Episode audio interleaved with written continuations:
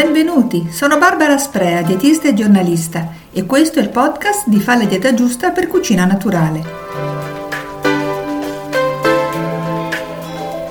Lo sappiamo, fino all'Epifania, che tutte le feste si porta via, sarà difficile rimetterci in carreggiata. In effetti, in queste settimane, quelle che durante l'anno sono delle eccezioni diventano una golosissima regola. Tuttavia, anche sentirsi perennemente a dieta per non ingrassare non va bene e in più si rischiano pericolosi contraccolpi sia sull'umore che sulla condotta alimentare, con la possibilità che a causa della frustrazione si passi da un estremo all'altro. In media, durante il periodo delle festività di fine anno, noi italiani mettiamo su almeno 2-3 kg.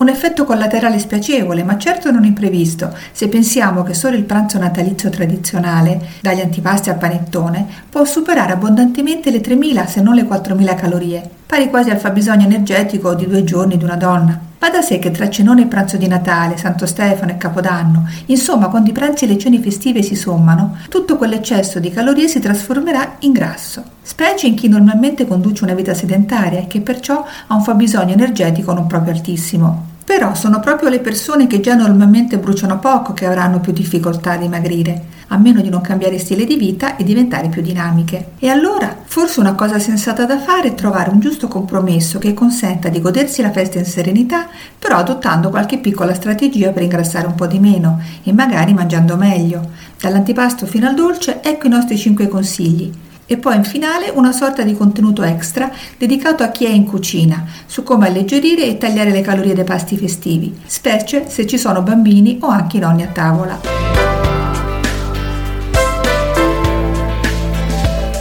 Punto primo, l'antipasto. Ce lo dice la parola stessa, antipasto significa prima del pasto e quindi non deve trasformarsi come quantità in un pranzo, ma rimanere un modo un po' speciale per aprire un menù e predisporci a quello che verrà. Proprio per questa ragione talvolta gli antipasti sono le portate più sfiziose, è vero, ma facciamoci questa domanda. Dobbiamo proprio assaggiarli tutti? Anche quelli che non ci attirano un granché come quelle tartine dai colori incerti? O magari possiamo selezionare quelli che ci piacciono veramente preziosi per risvegliare gradevolmente il palato e lasciare così che a saziarci sia poi il resto del menù, che sappiamo già essere abbondante. E se poi tra gli antipasti vengono servite delle salutari e leggere crudité di ortaggi, diamo loro la precedenza. Il nostro corpo ci ringrazierà. Punto 2. Il primo piatto. Dal punto di vista nutrizionale, il primo piatto ideale di un menù festaiolo sarebbe un'elegante vellutata di verdure, leggera e che non appesantisce, oppure della pasta in brodo. Una porzione di queste è comunque meno calorica di un piatto di pasto, di un risotto, di un tiballo o di una lasagna.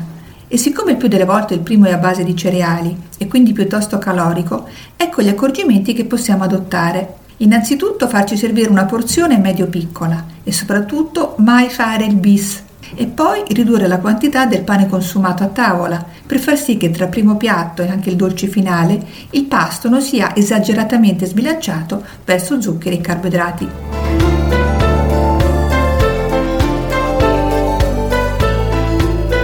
Punto terzo, secondo piatto e contorno. Spesso i sostanziosi secondi piatti delle feste vengono serviti insieme al contorno o ai contorni. Ecco, una buona pratica può essere quella di riempire di più il piatto con questi ultimi, ancora meglio se ci sono le fantastiche insalate natalizie.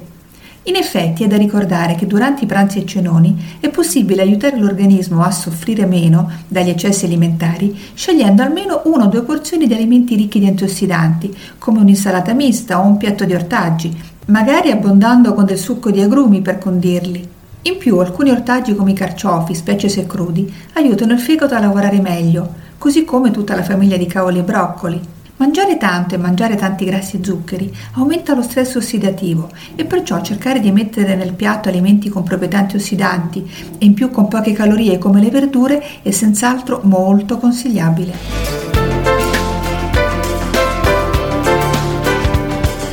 Punto 4. Il dessert. Anche per il dolce vale lo stesso consiglio dato per secondi e contorni. Se il dessert viene portato in tavola insieme alla frutta, Meglio farsi servire una porzione piccola di dolce e semmai preferire di più la frutta, che resta anche una delle migliori fonti dell'antiossidante vitamina C.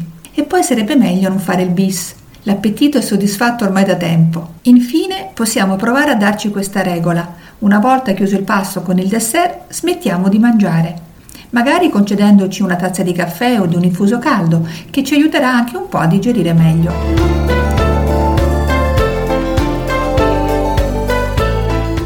Quinto. Vino e company. Dall'antipasto fino allo spumante che accompagna il dolce, le bevande alcoliche sono tra le protagoniste del menù delle feste. E in effetti, tranne che per gli astemi, diventa facile sforare alla grande la quantità massima consigliata di vino, che è di due calici a pasto per gli uomini e uno per le donne. Tra l'altro, sempre più in questi anni il consumo di alcol è sotto processo per i suoi effetti sulla salute. Ritornando ai nostri pranzi festaioli, va anche detto che l'alcol ha un effetto tossico sul fegato, un organo già messo sotto pressione in questo periodo di stravizi alimentari. Ma a parte tutte queste considerazioni, se ci interessa contenere le calorie del pasto, è meglio tenere presente che un calice da 120 ml equivale in termini di energia a circa 30 grammi di pane o pasta. Quindi, oltre a ridurre il pane, magari si può decidere di non bere più di un calice per portata, o ancora meglio per due portate. Al contrario, riempiamoci spesso il bicchiere dell'acqua. In questo modo non solo diventerà più semplice sorseggiare meno vino, ma idratandoci, senza esagerare, aiuteremo il nostro sistema digerente, a cominciare dallo stomaco, a lavorare meglio. Un'ultima cosa riguarda l'amaro o al superalcolico suggerito dopo i pasti per digerire. Non funziona un granché, anzi affatica ulteriormente il fegato. Per aiutare la digestione ci sono metodi più sani, che partono dal masticare molto bene gli alimenti, alla postura che non deve comprimere lo stomaco, agli infusi digestivi e così via.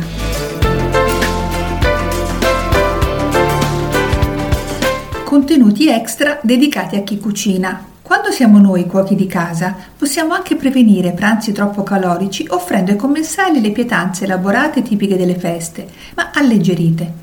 Sulla rivista e sul sito di Cucina Naturale, ad esempio, è possibile trovare tantissime squisite ricette di alta cucina che però non mettono alla prova l'apparato gastrointestinale. Un consiglio questo che diventa obbligatorio se in casa ci sono bambini o anziani. Alcuni piatti della tradizione possono infatti essere riprodotti in versione light, eliminando oppure sostituendo certi ingredienti. La tradizionale pasta in brodo, ad esempio, può essere cotta in un brodo vegetale, privo di grassi e sale, al contrario di quello animale. E nel caso che la pasta in brodo risulti complicata da mangiare per via di un uso difficoltoso del cucchiaio per il brodo, si possono preparare a parte dei raviolini di magro, solo con ricotta e spinaci. Lo stesso vale per lasagne e timballi. Al posto di besciamella o panna possiamo utilizzare della ricotta ammorbidita con un po' d'acqua calda. L'aspetto sarà simile, ma il contenuto di grassi è alquanto diverso. Lo yogurt compatto, tipo quello greco, può sostituire invece il mascarpone utilizzato per farcire il panettone, oppure per alleggerire salse come la maionese, metà e metà, magari con l'aggiunta anche di erbe aromatiche come capperi o prezzemolo. Di nuovo la ricotta, lavorata con un po' di zucchero e cacao, può fungere da crema per farcire le specialità natalizie. Nei dolci come le crostate, al posto della marmellata si può usare la composta di frutta, meno calorica, almeno di 100 calorie per ogni 100 grammi. Infine a Natale è consuetudine portare in tavola frutti esotici. Una macedonia dal gusto tropicale, ma anche due fette di ananas, di mango o papaya, o rese semmai più invoglianti da un cucchiaio di panna montata, sono certamente un'alternativa dietetica preferibile a una fetta di dolce. E con questo per oggi abbiamo finito. Ringrazio tutti per avermi ascoltato e ci sentiamo la prossima settimana con un nuovo argomento.